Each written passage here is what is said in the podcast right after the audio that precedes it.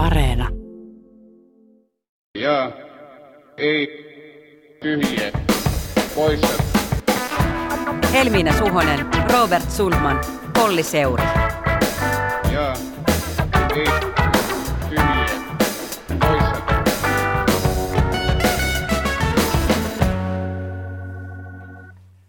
Tervehdys on perjantaa eikä korjata tämän viikon satoa ja täällä kanssani aihetta puimassa työmiehet Olli Seuri ja Robert Sundman. Normaaliajat ovat todellakin palanneet. Kyllä kunta on saanut työehtosopimukset aikaan, hurraa! No hurraa indeed. Äh, Meillä on täällä myös vieras studiossa pitkästä aikaa, ihan elävä sellainen turvavälin päässä toki. Tervetuloa EU-tutkija dosentti Timo Miettinen Helsingin yliopistosta. Kiitos paljon. Tämä onkin toinen kerta täällä. Niin, mahtavaa, että pääsit paikalle. Sen saa laittaa muuten ansioluettelo, että ensimmäinen vieras, joka on toista kertaa täällä. Tämän viikon sana on elpymispaketti. Kyllä Euroopan unionissa osataan tuo brändäys paremmin, vai, vai huonommin, mutta siis ei kipupaketti, vaan elpymispaketti. Ei kipua, ei hyötyy, ei elpymistä, ei hyötyy. No, keskiviikkona komissio esitti EU-jäsenmaille 750 miljardin elpymisrahastoa koronaviruksen aiheuttaman talouskriisin paikkaamiseksi. Potista 500 miljardia jaettaisiin siis suorina tukina ja 250 miljardia lainoina. Komissio ottaisi elvytystä varten lainaa, josta EU-maat sitten yhdessä vastaisi.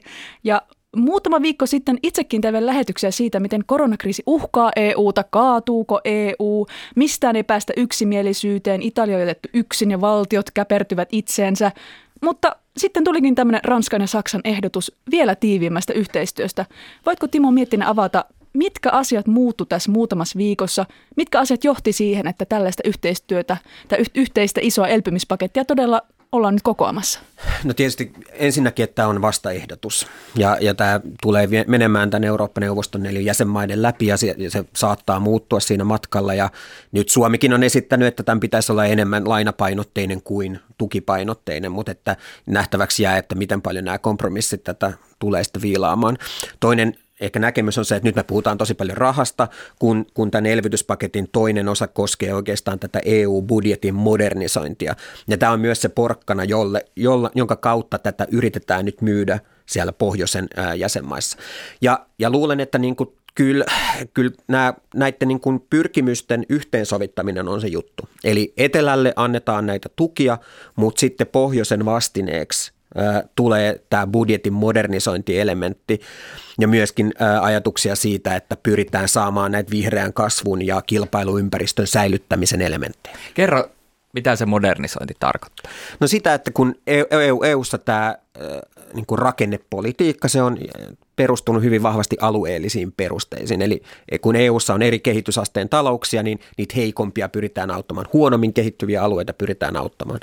Mutta että ää, tässä, tässä niin kuin uudessa ajattelussa, niin tämä painopiste siirtyy enemmän niin kuin tämmöiseen markkina-ajatteluun ja, ja tasapuolisen kilpailuympäristön ajatteluun ja ehkä enemmän myös – tutkimuksen, tuotekehityksen, innovaatiotoiminnan ajatteluun sitten tämmöisten perinteisten asioiden, kuten vaikka maatalous- tai kohesiopolitiikan.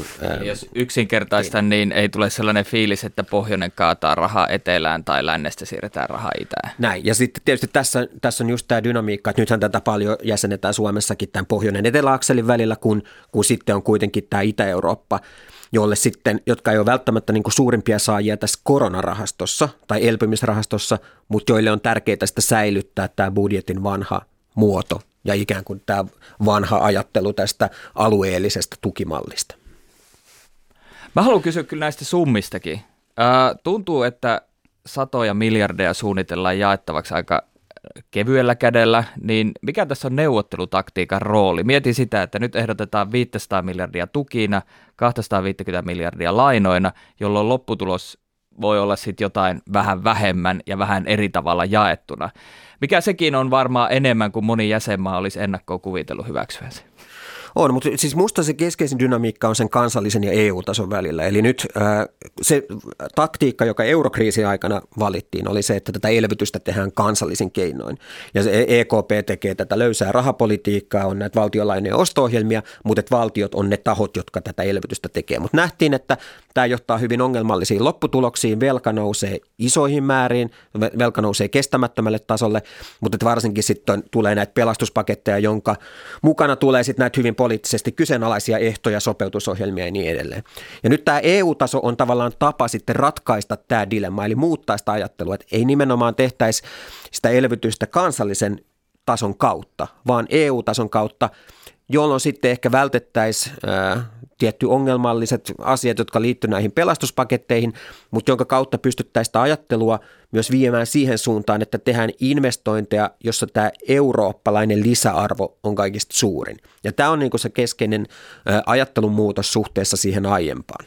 Ja nämä aiemmat pelastuspaketit oli siis niitä, joita annettiin Kreikalle tai muille Etelä-Euroopan maille, ja niihin liittyi merkittäviä ehtoja, jotka ehkä köyhdytti näitä talouksia. Kyllä, ja sitten ne oli myös demokratian kannalta hyvin ongelmallisia. Mutta jos tässä ajatellaan tätä asiaa siltä kannalta, että yritetään saada niin kuin tähän EU-hun mukaan myös tämmöistä niin kuin fiskaaliunionia, mm. niin eihän tämä niin kuin, vaikutus, mistä nyt puhutaan, 750 miljardia euroa, niin sitten kun sitä jaetaan takaisin, niin eikö, se ole, eikö sen fiskaalinen vaikutus ole aika vaatimaton sitten toisaalta? Että totta kai se nyt kuulostaa tässä isolta rahalta, mutta sitten kun sitä ruvetaan niin kuin jyvittämään maille jakamaan sinne, niin, niin silläkö se sitten niin kuin EU-elvytys lähtee käyntiin vai eikö lähde? Niin, eikö tämä ole niin lukujen magiikkaa myös siinä mielessä, että, että jos me katsotaan sitä EKP-elvytystä, niin mm. siinähän on mennyt kyllä jutuissa välillä sekaisin biljoonat ja triljoonat, mutta mittakaava on siis se, että viime vuosina joitakin tuhansia miljardeja on jaettu. Kyllä, kyllä. Ja, ja varsinkin, että miten valtio, jos katsoo sitä, ää, tätä nyt pak- ehdotettua pakettia suhteessa siihen, kuinka paljon valtiot on tukeneet omia yrityksiä, lentoyhtiöitä, autoteollisuutta, niin totta kai tämä on mm. niin kuin noin kolmasosa tai neljäsosa siitä summasta. Mutta tämä on niin kuin tärkeä osa ja tärkeä elementti tässä kokonaisuudessa, koska kyllä se sitten kansallisessa kielvytyksessä nämä rajat tulee vastaan. Ja ennen kaikkea sitten, kun me, me siirrytään siihen tilanteeseen, jossa me ei enää voida ikään kuin sulkeistaa näitä EU-kilpailuoikeuden sääntöjä, jotka on nyt siirretty syrjään, kun Saksa on tukenut omia yrityksiään ja me siirretään takaisin niihin vanhoihin sääntöihin, niin silloin tulee se kysymys, että löytyykö sitten valtioista sitten omaa halua investoida infrahankkeisiin tai koulutukseen vai olisiko tässä niin kuin hyvä, hyvä sauma nyt tehdä tätä investointeja myös EU-tasolta. Ja tässä on se logiikka. Mutta mä kysyn vielä silti, että kun nämä summat vaikka puhutaan isoista summista, niin silti kuitenkin kun mietitään, että, että ne menee vasta seuraavaan niin kuin seitsemänvuotisbudjettiin, sitten takaisinmaksut vielä sitä seuraavan vuosien, puhutaan niin kuin 20-luvun lopusta, milloin se raha alkaa virrata takaisin, tuntuu minusta aika niin kuin myöhäiseltä elvytykseltä, kun mietitään tätä tilannetta nyt, niin onko tässä nyt kuitenkin sitten, tai Ensimmäinen ajatus, mikä minulle tulee, on se, että tässä yritetään nyt koronakriisin varjolla hivuttaa aikaiseksi tämmöinen niin kuin uusi elementti, joka voi sitten niin kuin myöhemmin olla ehkä isompi, ja tässä yritetään nyt niin viedä EUta johonkin seuraavaan suuntaan ikään kuin tässä keskellä. Mutta se, että onko tämä vastaus akuuttiin kriisiin, niin ei ehkä niinkään. Vai onko tämä aivan väärä folio ei, se on musta, ei se ole musta väärä, mutta se on se, musta vielä, mä niin kuin yritän toistaa sen pointin, eli, eli tässä on kyse, äh, ensivaiheessa on kyse tästä kansallisen tason elvytyksestä. Ja EU on pistänyt nämä omat sääntönsä syrjään, että valtiot mm. voi tukea. Ja tämä PEPPI-ohjelma, joka on tämä EKPn äh, rahapoliittinen ohjelma, sehän päättyy periaatteessa tämän vuoden loppuun. Ja sitten niin tämä rahasto on tarkoitettu ikään kuin siirtymävaiheen ratkaisuna siitä eteenpäin. Mm. Eli nyt tämä elvytys on ikään kuin jaettu siten, että tämä kansallinen komponentti on tässä alussa ja sitten siirryttäisiin vähitellen, tai tämä EU-tason elementti tulisi mukaan. Mutta totta kai jos summista puhutaan, niin Euroopan parlamentti vaikka ehdotti kahden tuhannen miljardin rahastoa, mm, ja onhan mm. tämä nyt sitten siihen suhteessa niin kuin alle puolet. Mutta että äh, on se silti merkittävä elementti, ja ei musta se, niin kuin, musta se on liian kyyninen tulkinta ajatella vaan, että se niin kuin on, on ikään kuin tämmöinen äh, ideologinen tai hegemoninen hivutus taustalla, jota niin kuin kukaan ei näe, mutta et, et kyllä tässä on niin kuin aito – ajatus ajatella sitä työnjakoa kansallisen ja EU-tason välillä. Ja onko tämä vähän niin kuin, että tämä on niin nopea, mihin EU pystyy? Olisiko se pystynyt tekemään nopeampaa rahoitusta tässä kriisivuonna? Ei varmastikaan, koska varsinkin tämä rahoituskehys on nyt päättymässä ja tämä on niin kuin myös ikään kuin luonteva aika tehdä tätä, koska tämä uusi rahoituskehys on alkamassa 2021 vuoden alusta, mutta ei, ei EUlla ole mitään omia varoja, joita se sitten mm, ikään kuin voisi investoida. nyt, nyt tärkeintä on ollut, että se on pystynyt antaa kansallisvaltioille sitä elvytysvaraa sulkeistamalla näitä budjettikurisäännöt, sulkeistamassa alijäämä, velkasäännöt, mutta myös nämä valtion tukia koskevat säännöt. Niin, että jossain vaiheessa täytyy kuitenkin palata niihin sääntöihin, sekin on ikään kuin tässä yksi tarkastelukulma, jota ei ainakaan tällä viikolla en, en ole hirveästi kuullut. Että... Nimenomaan, nimenomaan. Ja se, tai, siis se, se dynamiikka on nimenomaan se, että jos tämä elvytys tehtäisiin vain kansallisella tasolla, niin me jouduttaisiin sitten – ikään kuin sulkeistamaan nämä EU-tason kilpailulainsäädäntö niin kuin hyvin pitkäksi aikaa. Ja tämä tarkoittaisi hyvin epätasasta asetelmaa mm. pohjoisen ja etelän välillä, koska nyt jos ajatellaan niitä ohjelmia, joita komissio on hyväksynyt näistä kansallisista pelastustoimista, niin puolet niistä on koskenut saksalaista teollisuutta. Ja tässä luotaisiin hyvin epätasainen asetelma pohjoisen ja etelän välille. Ja tämä EU-tason mukaan tuominen on tavallaan tapa sitten palauttaa nämä kilpailulainsäädäntö, mutta myös sitten tehdä sitä elvytystä tavalla, jossa voisi olla enemmän tällaisia tulevaisuuteen katsovia elementtejä, kuten investointeja vihreän kasvuun ja näin edelleen. Mm.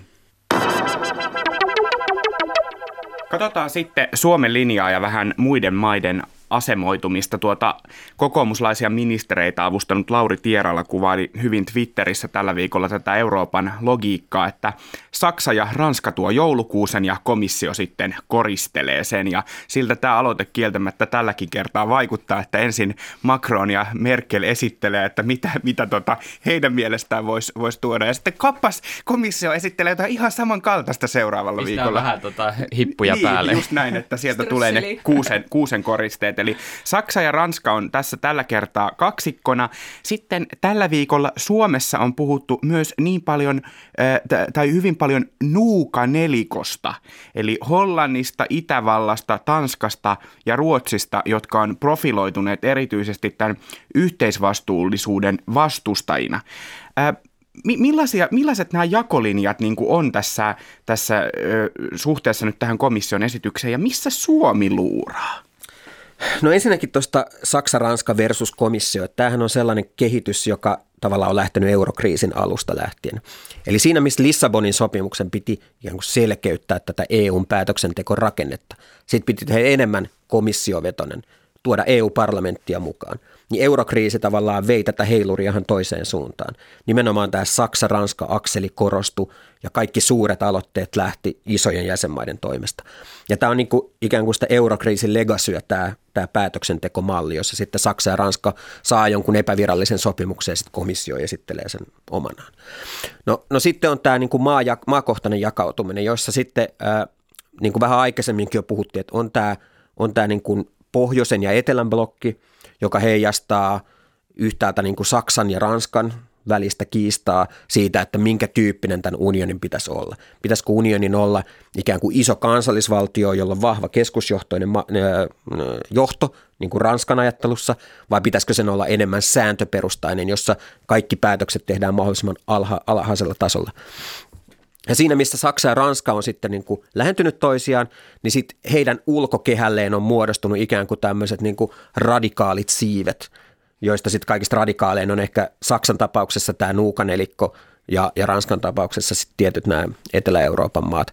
Ja tässä sitten Itä-Eurooppa muodostaa vielä oman siipensä, jolle on, jolle on tärkeää tota, säilyttää nämä omat intressinsä ja erityisesti nämä nykyiset rakenteet, varsinkin mitä tulee tähän EU-budjettiin. Koska sieltä tulee heille, heille paljon hyvää herkullista kohesiorahaa. Mutta, mutta siis vielä Suomi. se... Suomi. Suomi, Suomi, Suomi. Missä Suomi. on Suomen paikka? Okei. Okay. Äh, no siis eurokriisin jälkeen tietysti Suomi oli hyvin keskeisessä osassa siinä äh, euroryhmän pohjoisessa blokissa. Ja varsinkin kun muistellaan ää, tätä Kreikan kolmatta tukipakettia tai lainaohjelmaa 2015, niin silloinhan Suomi nimenomaan oli sanottiin, että se oli, se oli niin kuin kaikista kovin maa ja kaikista niin kuin eniten löi nyrkkiä pöytään yes, siellä neur- neuvottelussa. Ja nyt nä- näkisin, että tässä on hieman tapahtunut muutos tätä Marinin hallituksen aikana, eli Suomi ei äh, suoranaisesti sitoudu tai asemoidu tähän kaikista tiukimpaan blokkiin. Suomi on hyvin periaatteellinen maa kyllä musta edelleen. Mutta että ää, nyt nämä... piirissä on tullut puheenvuoroja, jotka ovat periaatteellisempia kuin Marinin ulostulo. Kyllä, kyllä, no joo, okei, sit, se on vielä toinen kysymys, että onko Suomenkaan tahto yksi. Mutta että ää, on, on niin, että tässä on ikään kuin, Suomi on, käyttää tällaisia ilma, ilmauksia kuin, että suhtautuu avoimesti ja suhtautuu rakentavasti ja ei ota heti, ei heti tuomitse. Ja tässä ehkä sitten haetaan myös tätä poliittista poliittista pääomaa näihin neuvotteluihin vähän uudesta kulmasta. Mua, mua kiinnostaa se, että, että tota, tässä niin kuin Eurooppa-politiikka, niin niin kuin säkin mainitsit, että rahoituskehystä voidaan valmistella niin kuin vuosia ja, ja, ja maassa voi hallitukset vaihtua siinä välissä, niin oikeastaan kuinka paljon Suomessa hallituksen väri vaikuttaa siihen, mikä on meidän niin kuin Eurooppa-poliittinen linja. Et nyt jos mä mietin näitä ulostuloja, mitä tässä on tällä viikolla kuultu, niin on toki niin, että esimerkiksi Eurooppa-ministeri Tytti Tuppurainen hän aina ensimmäisenä sanoo, että Suomi on avoin ja yhteistyöhaluinen ja me ei, niin kuin, me ei niin kuin valita helposti puolta tai lähdetä johonkin kelkkaan. Mutta sitten samaan aikaan meidän kyllä kaikki, myös hallituksessa olevat puolueet, demarit, keskusta, niin sieltä on tullut niin kuin näitä kriittisempiä puheenvuoroja. Joo, siis Suomen virallinen kantaan paketti saadaan ensi viikolla, mutta musta tuntuu, että tällä hetkellä se viesti on, että lainaperusteisuutta pitäisi saada tähän pakettiin enemmän. Tällaisena ehdotus ei Suomelle kelpaa. Katri Kulmuni sanoi näin muun muassa A-studiossa. Petteri Orpo on sanonut, lainapainottuisuutta enemmän – ja tota, mietinkin, että kummalle tässä yritetään viestiä näillä poliitikkojen ulostuloille, Suomen kansalle vai EUlle, kun puhutaan, että kyllä nyt täytyy enemmän ottaa lainaa kuin tukia. Vai kolmas omille kannattajille. Niin, että niin et onko tämä, että vähän niin kuin suomalaisille yritetään niin kuin nyt se, että, että kyllä me yritetään kovasti nyt olla niin kuin tiukemman puolella, mutta sitten EUn päin ollaankin sillä tavalla, että no, että on ihan ok. Jos me lähdetään, tässä oli musta kaksi kysymystä. Jos, vai, vai kaksi, niin. Tämä niin kuin Helmiksen niin kuin kunnon haastattelijat. Niin, ää, tota, ää, tämä, tämä Suomen sisäinen kanta tai tämä, että kenelle puhutaan, tämä on musta tosi mielenkiintoinen kysymys. Ja musta kun mä oon itsekin kommentoinut valiokunnissa Suomen tai näitä valtioneuvoston kanslian esityksiä, niin kyllä niissä on paljon, sinne on niin kuin heitelty semmoisia, sellaista niin kuin fraseologiaa mun mielestä ihan suoraan sanottu, mm. että mille ei ole hirveästi kosketusta todellisuuteen. Just tämmöinen ajatus, että mitä Katri Kulmuunikin toisti A-studiossa, oliko se keskiviikkona, että, että jokainen pitää huolen omasta taloudestaan. Mm. Mut, et, kun, tämä on kun näin, ykkösfraasi, nyt no, pitää kyllä, kyllä. Ja, sit, ja, ja ei ole vaan oma taloutta. Niin. Niin kuin ei, tämä on niin kuin lähtökohtaisesti hyvin erikoinen ajatus, kun me ollaan yhteisessä valuuttaunionissa ja nämä sisämarkkinat, meidän niin kuin oma talouskehitys on niin elimellisesti kiinni näistä sisämarkkinoiden kehityksessä. Et, et tuntuu, että et, et niin ne, ne kannat on yksi asia ja sitten sinne on heitetty tällaista fraseologiaa ikään kuin omille kannattajille.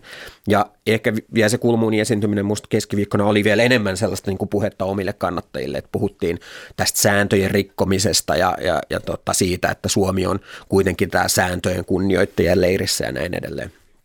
Nyt mä unohdin sen Robertin kysymyksen, joka oli siinä. No mä, voin, no mä voin ottaa tuosta kiinni, että musta on tavallaan niin kuin poliittinen talous podcastissa puhuttiin tästä vähän samasta teemasta si- siihen henkeen, että toi on niin kuin mahtavan talonpoikainen tapa puhua, että on tämä meidän kassa ja sitten meidän rahat ja sitten on tuon naapurin rahat ja voi, että nyt kyllä me pidetään huolta ja he eivät pidä. Ja siinä on niin kuin mahtava niin kuin oikein vanha, vanha klangi. Mutta ehkä se, se, mitä mä jäin vielä miettimään tästä, että tuo oli hyvä vastaus ja musta on niin kuin hyvä erotella se, että on olemassa kannat ja on olemassa fraseologia ja sitten ne menee tässä poliittisessa keskustelussa sekaisin, mutta ehkä se, mitä mä, mikä mua kiinnostaa on se, että kun tällä viikolla sekä ö, toisaalta SDPn riveistä Sanna Marin on sanonut, että tiukat ehdot ei voi olla avoin lainakirja. Tytti Tuppurainenkin on sanonut, vaikka hän samaan aikaan, että juu kyllä Eurooppa, niin että tämä paketti ei vastannut Suomen odotuksia, että lainarahaa on oltava enemmän. Ja samaa sanoo myös oppositiosta Petteri Orpo, että lainarahaa on oltava enemmän. Niin musta niin kuin vaikuttaa siltä, että perussuomalaiset kyllä erottuu niin kuin tavallaan selvästi kriittisemmällä, skeptisemmällä linjalla. Ja sitten osa ehkä keskustasta on, niin kuin, siellähän on tämä, kuten niin kuin, aina, kuten niin, aina tämä niin kuin EU-skeptisempi linja. Mutta sitten nämä niin kuin muut valtapuolueet, just kokoomus ja demarit, niin onko niiden erot sittenkään kovin isot niin kuin, niin kuin suhteessa niiden ajatteluun niin kuin Eurooppa-politiikassa. Joo, ja nyt mä muistan sen sun kysymyksen. Se koski, että mu, vai, niin kuin, vaikuttaako hallituksen väri niin, Suomen just, EU-politiikkaan. Just ja, ja kyllä se musta vaikuttaa, että jos me katsotaan niin kuin 2015 hallitusohjelmaa ja sen EU-kirjausta, niin kyllähän se oli huomattavasti tiukempi kuin, kuin tota Marinin tai Rinteen hallituksen kirjaus. Ja se johti sellaisiin päätöksiin esimerkiksi, että kun äänestettiin näistä pysyvistä kiintiöistä turvapaikan hakijoille, niin Suomi päätyy äänestämään tyhjää Itä-Euroopan kanssa. Ja kyllä, niin kuin, kyllä niin kuin tämän tyyppisestä ajattelutavasta on sitten siirrytty johonkin vähän toisen tyyppiseen ajattelutapaan. Mutta mä ehkä itse niin kuin, niin kuin tulkitsen tai katsoin sitä asiaa enemmän semmoisen niin EU-strategian näkökulmasta. Että se, mikä Suomelta musta puuttuu, on semmoinen niin pitkän aikavälin – strategia, että mitä EUsta halutaan ja myös ehkä semmoinen niin älyllinen jäsennys siitä, että mitkä on sellaisia asioita, joita, jotka meidän kannattaisi tehdä EU-tasolla ja jotka meidän kannattaisi tehdä kansallisesti. Ja musta tuntuu, että tässä ei ole niin kuin kovin jäsentynyttä ja pitkäkestoista ajattelua ja, ja tähän niin kuin, tämä johtaa sitten tämän tyyppisissä kriisitilanteissa vähän niin kuin mun nähdäkseni niin kuin erikoisiin ratkaisuihin ja, ja sellaisiin, jos ei katsota kauhean pitkälle. Koska esimerkiksi nyt tämä elpymisrahasto, koska siinähän on niin kuin, se perusajatus on se, että on tiettyjä niin kuin EU-tason julkishyödykkeitä, joita meidän kannattaa tuottaa yhdessä. On niin kuin terveydenhuoltoon liittyy paljon sellaisia tarpeita, joista on niin kuin järkevää, joita on järkevää rahoittaa yhdessä, koska – ää, niissä on merkittäviä ulkoisvaikutuksia näiden valtioiden ulkopuolelle. Ja sitten on niin kuin varmasti paljon asioita, jotka kannattaisi vain niin kuin elvyttää tai tehdä siellä kansallisella tasolla liittyen sosiaaliturvaan ja näin edelleen. Ja musta tuntuu, että niin kuin tämän tyyppinen ajattelutapa tai niin kuin strateginen ajattelu liittyen näihin ikään kuin siitä, että mikä kannattaa tehdä milläkin tasolla, niin se on musta vähän kehittynyttä, kehittymätöntä ja mä, mä, niin kuin mun nähdäkseni se on usein näiden hallituksen sisäistenkin mielipideerojen taustalla. Mikä lasketaan strategiaksi tai älylliseksi pohdinnaksi tulevaisuudesta? Oliko Paavo Lipposen kaikki ytimiin pyrkiminen semmoinen? No kyllä se on, joo. Se, se on musta ihan hyvä esimerkki siitä, että on joku tavallaan pitkän linjan polku, jota, jota kuljetaan. Ja se välttämättä ei ollut kovin järjellinen strategia siinä mielessä, että eihän se nyt niin kuin pitäisi olla mun nähdäkseni mikään niin kuin politiikan tekemisen niin kuin sisäinen pyrkimys, että olla siellä ytimessä. En mä nyt sitä niin kuin pidä erityisen onnistuneena strategiana, mutta että se jonkun niin kuin tämän tyyppiset niin kuin periaatteelliset tekijät ja filosofiset kannat siitä, että mitä Euroopalta halutaan.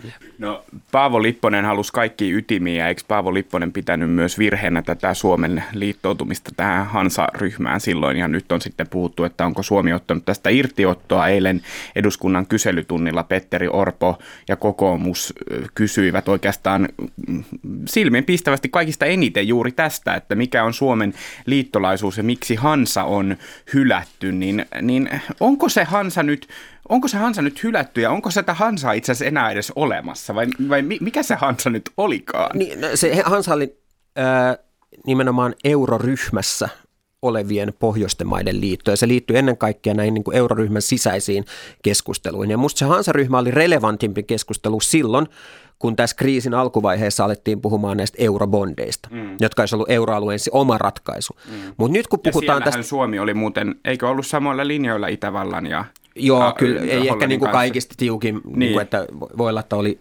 joku valtiojohtaja oli vieläkin tiukempi kuin suomalaiset, mm. mutta että, et, Ai, et se oli musta niinku rele- se oli, se oli, se oli tota relevantimpi keskustelu siinä kehyksessä. Niin. Ja nyt kun ollaan tähän mennyt tähän EU-tason versus kansallisen tason elvytykseen, niin tämä Hansaryhmän sisäinen kohesio ei ole välttämättä se kaikista relevantein, koska se on ollut myöskin epävirallinen foorumi sit ennen euroryhmiä, jossa nämä maat on koordinoinut näitä kantoja, mutta nyt, nyt tämä pelikenttä on vähän muuttunut, kun tähän on tullut nämä pohjoisen ei-euromaat ja sitten myös Itä-Euroopan maat. Mm.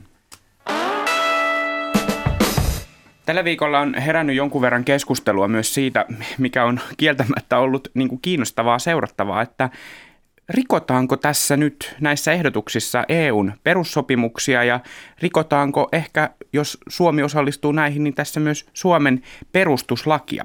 Näin asiasta tällä viikolla Eurooppa-oikeuden professori Päivi Leino Sandberg Yle Radio 1 ykkösaamussa. Sanotaanko, että, että sehän tavallaan niin kuin nyt jatkaa tätä samaa kehityskulkua, mitä me ollaan tässä viime vuodet nähty. Eli se, että EU-perussopimuksia venytetään ja vanutetaan ja, ja tavallaan esitetään tulkintoja, jotka usein on jopa ihan niin kuin sopimuksen sanamuotojen vastaisia. Ja tälle sitten lähdetään rakentamaan hankkeita, jotka on poliittisesti todella, todella riidanalaisia. Ja sitten tavallaan tietysti olen hirveän huolissani myös siitä tavasta, jolla näitä päätöksiä tehdään, että niitä sitten sumplitaan tuolla ö, yömyöhällä aamun pikkutunneilla Brysselissä ö, euroryhmän ja Eurooppa-neuvoston kokouksissa. Mä itse ajattelen, että nämä päätökset on Suomelle hirveän tärkeitä, nämä on EUn tulevaisuudelle ihan valtavan tärkeitä. Ja jos tällaisia päätöksiä on tarpeen tehdä, niin ne pitäisi tehdä ö, avoimessa demokraattisessa päätöksenteossa, ja tämä ei minusta tällä hetkellä toteudu. Näin siis Päivi Leino Sandberg, mutta kaksi muuta Eurooppa-professoria Helsingin yliopistosta ja Turun yliopistosta, eli Juha Raitio ja Jukka Snell sen sijaan Helsingin Sanomien haastattelussa näyttivät vihreitä valoa tälle komission rahoituspaketille. Timo Miettinen, oot filosofia, myös politiikan tutkija. Miten tulkitset tätä erimielisyyttä? No, joo, ensinnäkin täytyy sanoa, että mä en ole missään positiossa ikään kuin ratkaistakseni tätä Eurooppa-oikeudellista kiistaa, että, että mäkin, mäkin kyllä seuraan tätä tulkintaa ja, tai tätä keskustelua. Ja näyttäisi, että siinä on vastakkain kaksi tulkintaa. Ensimmäinen on se, joka lähtee enemmän niin kuin näistä pykälistä tai oikeusnormeista ja niiden niin kuin konkreettisesta sisällöstä. Ja sitten on toinen ehkä tämä niin kuin kuvaamasi raitiosnell-linja, jossa ää, tämä oikeuden tulkinta on, on sitä, mitä oikeusteoriassa sanotaan teleologiseksi. Eli siinä yritetään katsoa vähän niin kuin, että mitä lainsäätäjä tai maat on halunneet näillä oikeusnormeilla, mikä on niiden päämäärä, ja sitten katsoa tätä oikeutta ikään kuin kokonaisuutena. Ja, ja tämä on myös se tapa, jonka Euroopan unionin tuomioistuin on usein ottanut näissä tuomioissaan, kun se on sitten myös kyllä siunannut näitä myös eurokriisin aikana tehtyjä päätöksiä esimerkiksi Euroopan keskuspankin osto-ohjelmista tai Euroopan vakausmekanismista ja näin edelleen. Mutta että kyllä mä niin kuin mun oma, oma ajattelu kyllä enemmän ehkä lähtee siitä, että kyllä, kyllä oikeus on politiikan väline. Eli ei tällä oikeudella ole sinänsä, se on, se on, se on väline jotain hyvää varten. Ja jos oikeus estää jonkun hyvän toteutumisen, niin sitten on hyvät perusteet muuttaa sitä.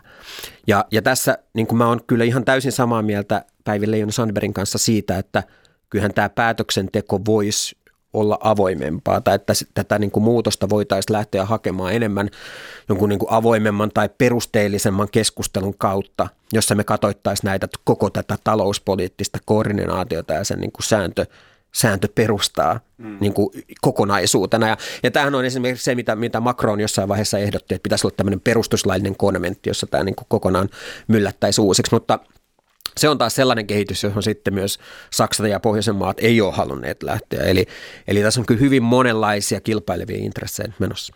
No, otetaan tavallaan niin kuin se, mitä Leino Sandberg sanoi, niin sehän osittain liittyy siihen, mistä äsken puhuttiin, että, että jotenkin nämä, nämä niin kuin isot ratkaisuehdotukset tunnutaan tai ne tuodaan pöytään niin kuin sellaisen kriisin keskellä ja, ja kriisin hetkellä sitä keskustelua ei ikään kuin ole sitten aiemmin käyty. Et eikö tässä voi niin kuin nähdä yhteyden jotenkin siihen, mistä puhuit, että, että ei ole niin kuin, toisaalta Suomella ei ole ehkä semmoista strategista Eurooppa-ajattelua, mutta onko Euroopassa sitten mm, muuallakaan sitä ajattelua ja sitten tällaisella hetkellä se jotenkin tapahtuu hirveässä kiireessä?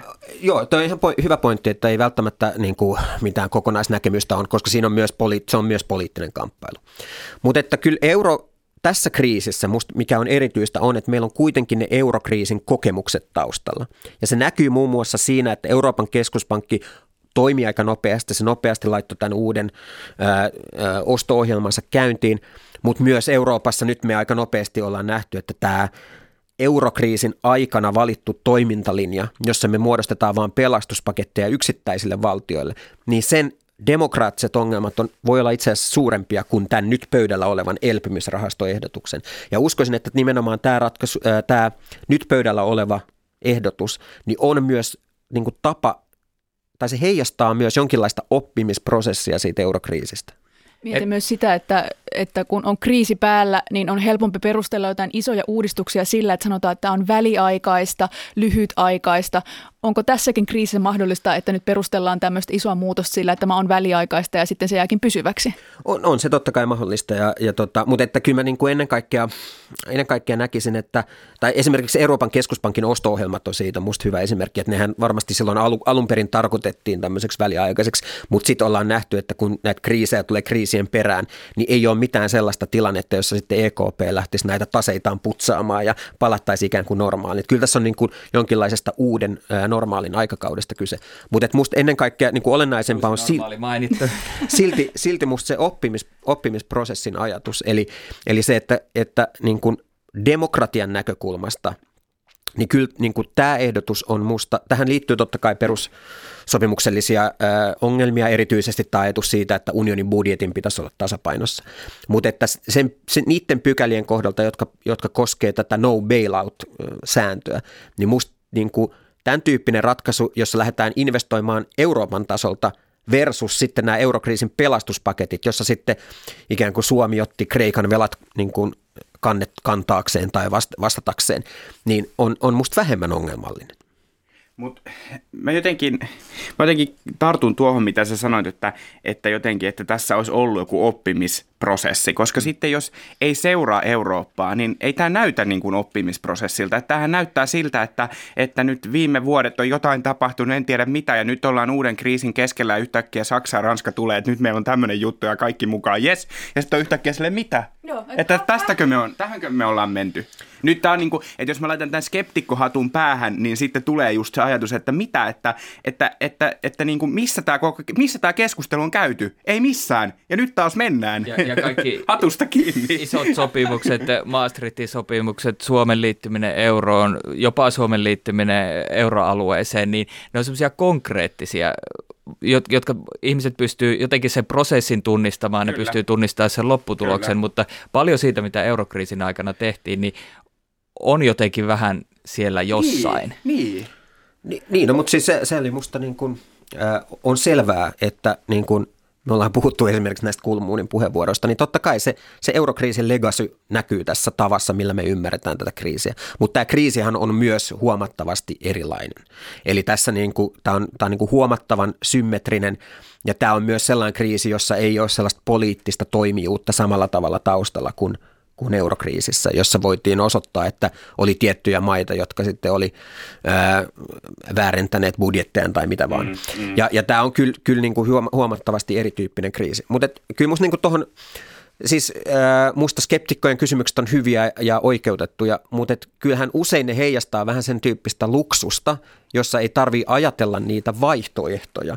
Eli sitten, että et, totta kai sä voit sanoa kaikille ei, mutta et mikä on sitten se sun oma vaihtoehto, jolla tätä, jos, jos on selvää, että tätä finanssipoliittista elvytystä tarvitaan tässä vaiheessa, niin ei siinä niin kuin, niin kuin intellektuaalisesti ei sulla ole kovin montaa eri vaihtoehtoa tehdä sitä. Sä voit tehdä se joko ää, EKPn kautta siten, että niin kuin, ää, helpotetaan lainansaantia, tehdä ehkä jotain EVMn kautta jotain pientä justeerausta.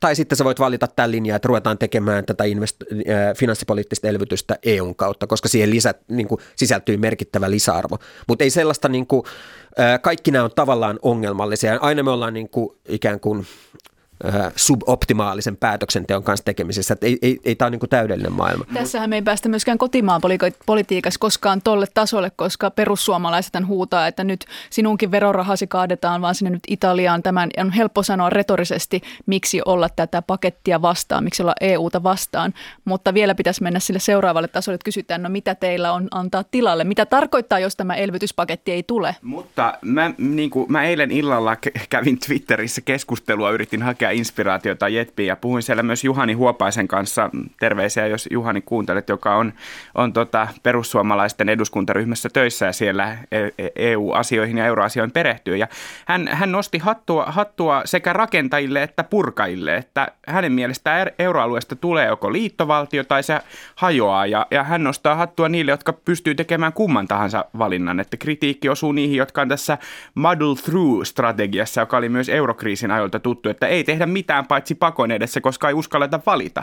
Niin sekö tässä on nyt se ongelma, että ei uskalleta valita, että se pitäisi olla joko rahaliiton purku tai kunnon liittovaltio. Joo, ja se liittyy kyllä tähän ajatukseen nimenomaan siitä, että nämä on, että on, nämä on niin kuin vain väliaikaisia nämä mekanismit. Ja kyllä mä niin kuin tietyllä tavalla kyllä allekirjoitan tuon analyysin, että, että euroalue on keskeneräinen – valuuttaunioni ja siihen sisältyy näitä syviä rakenteellisia ongelmia, jotka liittyy siihen, että maiden tuotantorakenteet on erilaisia ja tuottavuuskehitys on erilaista. Ja kun ne operoi samassa valuutta-alueessa, niin siihen sisältyy tämä rakenteellinen ongelma, joita sitten ää, joudutaan ratkaisemaan näillä pelastuspaketeilla. Että kyllä, et kyllä mä ton niin kuin ostan, ostan ton analyysin siinä mielessä ja, ja voi olla, että jos, jos meillä olisi nyt aikakoneen, voitaisiin palata sinne Ysärille, niin tota, ää, laittaa tota, Dr. Albanit soimaan niin, ja miettiä. korona on tuonut jo vähän meitä sinne Ysärille. Tota, pistää, pistää tosiaan niin kuin Ysäri disko soimaan, niin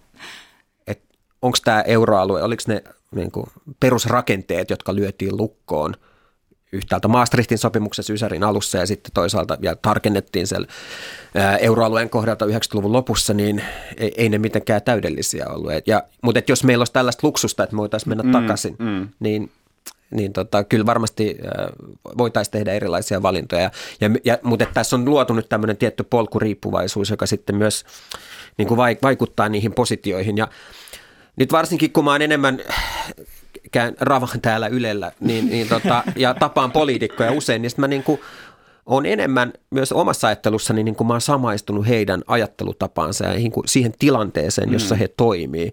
Ja niin kuin tavallaan ymmärrän paremmin sitä, että tässä on tietyllä tavalla niin kuin epäoptimaalisia ratkaisuja.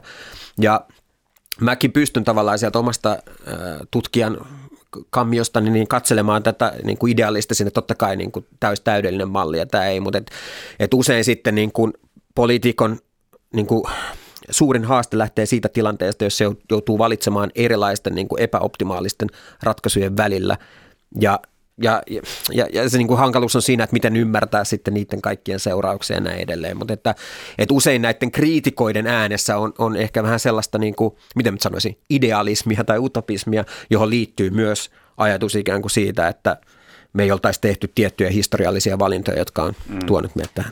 Keskustelu päättynyt. Ja ei. Tyhjiä poissa. On aika tempasta jälleen JETP-kysymykset näihin siis vastaan joko jaa, ei tyhjää tai poissa. Taas on hallituksen ohjeistukset puhututtaneet, nimittäin kotimaan matkailuhan se on nyt kaikilla mielessä.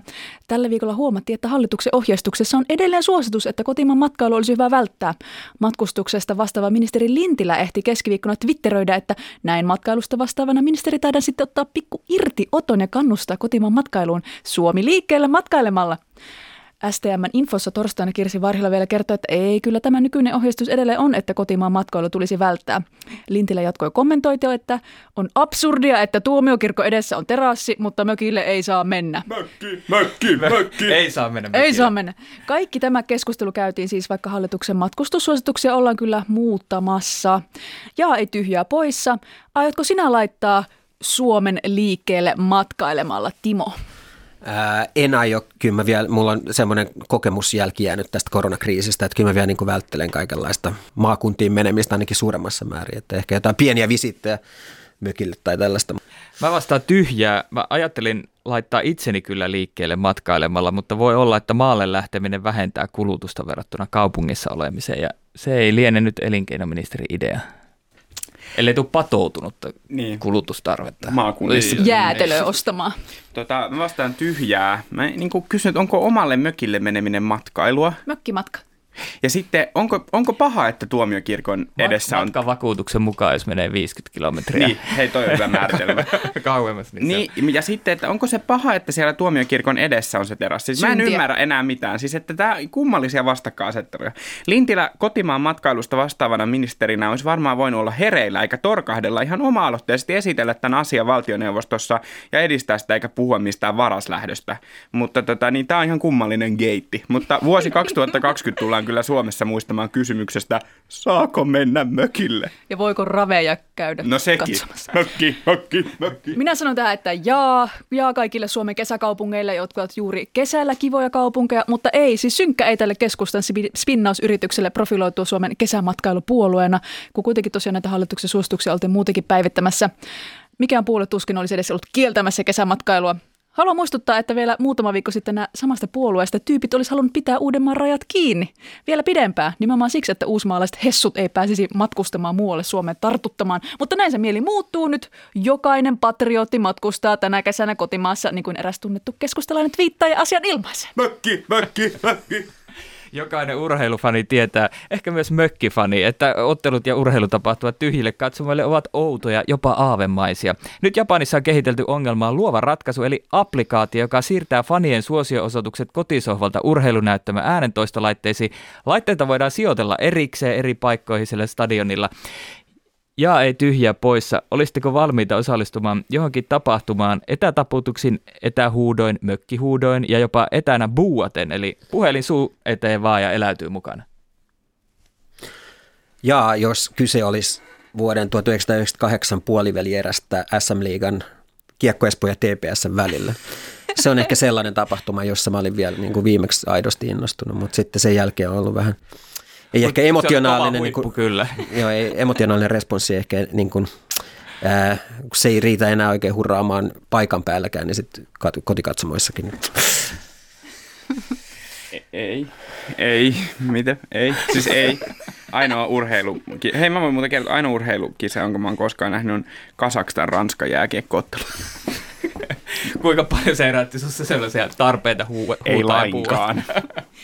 Minä sanoin, että jaa, mutta miksi jättää tätä tosiaan urheiluun? Ihan ajatellen yleisenä käytäntö työpaikallakin voisi olla tämmöinen, että eikö olisi ihan hyvä täällä yleisradiossakin, jos näistä kaiuttumista täällä soisi koko ajan yleisön antama palaute, buuausta ja hurraamista. Ei pääse kuule unohtumaan, että veromaksajan rahoilla tässä lähetystä tehdään. Sitä varten on Twitter. Kyllä. Mä vastaan tyhjää. Tähän on siis vähän hassu ajatus, että tällainen katsomon kollektiivisen tunnelman ja tunteiden simulointi. Ja sitten on helppo ajatella niin, että tämä toimii jossain Japanissa, mm. mutta entä sitten Yhdysvalloissa?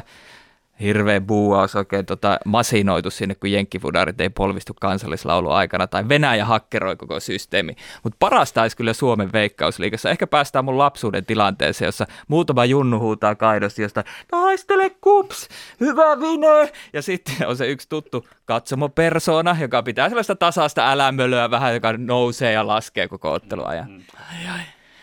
Yhdysvaltain presidentti Donald Trump hermostui tällä viikolla, kun Twitter alkoi tehdä faktan tarkistusta hänen twiiteilleen ja vihjasi hienovaraisesti palvelun käyttäjille, että Mr. Presidentin twiitit ehkä pidä paikkaansa. Trump allekirjoitti sitten presidentin asetuksen, joka pyrkii viemään sosiaalisen median yhtiöltä nyt niiden vastuusuojan. Voidaan sanoa, että tulemme säätelemään niitä, Trump sanoi eilen illalla Suomen aikaa. Säädellä sosiaalisia medioita kuulostaa siltä, mitä journalistit ovat vuosikausia toivoneet, että alustoilla olisi tiukempia sääntöjä, olisi vastuuta sisällöstä, eivätkä ne olisi vain alustoja, niin jaa, ei tyhjätä poissa. Innostutteko Trumpin ideasta? Ja koska tähän olisi hyvä mahis nyt Euroopalle saada vihdoin tämmöinen oma digijätti, kun, kun tota Yhdysvallat säätelee omat, omat jättinsä kuoliaaksi, joten ehdottomasti tiukemmalle, tämmöinen hyvin kyyninen strategia, mutta niin. kyllä tiukemmalle sääntely. EU Twitter. Minä sanoin, että jaa, mutta siltä kannattaa säppiä vaan koko sovellus. Miten paljon mielipahalta ja huonosti käytöltä ajalta säästyy, kun Twitter laittaa kiinni ja ihmiset ei tarvitse siellä enää miettiä epidemiologisia arvioita, nokkelia haasteita tai, sukupuolikysymyksiä. Itse aina triggeröidä about toisesta tai kolmannesta twiitistä ja verenpaine nousee, ei voi mitään. Niin tehdään tuottavuusloikka. Laitetaan Twitter kiinni. Keskitytään oikeisiin töihin. Robert, Twitter kiinni. Twitter kiinni.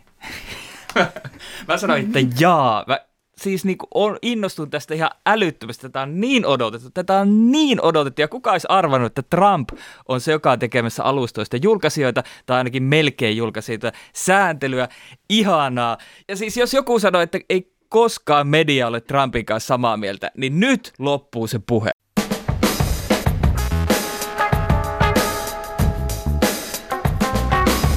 Ja ei. Tyhjiä poissa. Kiitos, että kuuntelit Jetpin. Mitä mieltä olit? Laita meille palautetta Twitterissä tai Instassa. Tunniste on tietysti Jet. Sieltä ohjataan pahoille sosiaalisen median säätelemättömille Niin, alustoille. laittako. Niin, laittakaa kuule ihan jetpät.yle.fi sähköpostia, niin se ei ole paha alusta. Näin on. Ja tätä... Lukeeko sitä joku? Ky- kyllä, mulle. Onko semmoinen on, Kyllä, olemassa? se tulee kuule meille. Että ihan tiedä. Joo, kyllä, kokeilkaa, laittaa viestiä. Ja tätä, tätä jaksoa oli tekemässä minä, Robert Sundman sekä kollegat Olli Seuri ja Helmiina Suhonen. Vieraanamme oli Timo Miettinen. Kiitos Timo, kun saavuit tänne. Kiitos, oli tosi kiva olla ja jatkossa kun mua ei kutsuta, niin mä aion sanoa, että sensuuri iski. Niin, kyllä ne se on. Äänitarkkailija ja äänisuunnittelijana tänään Joonata Kotila. Ensi viikkoon moi!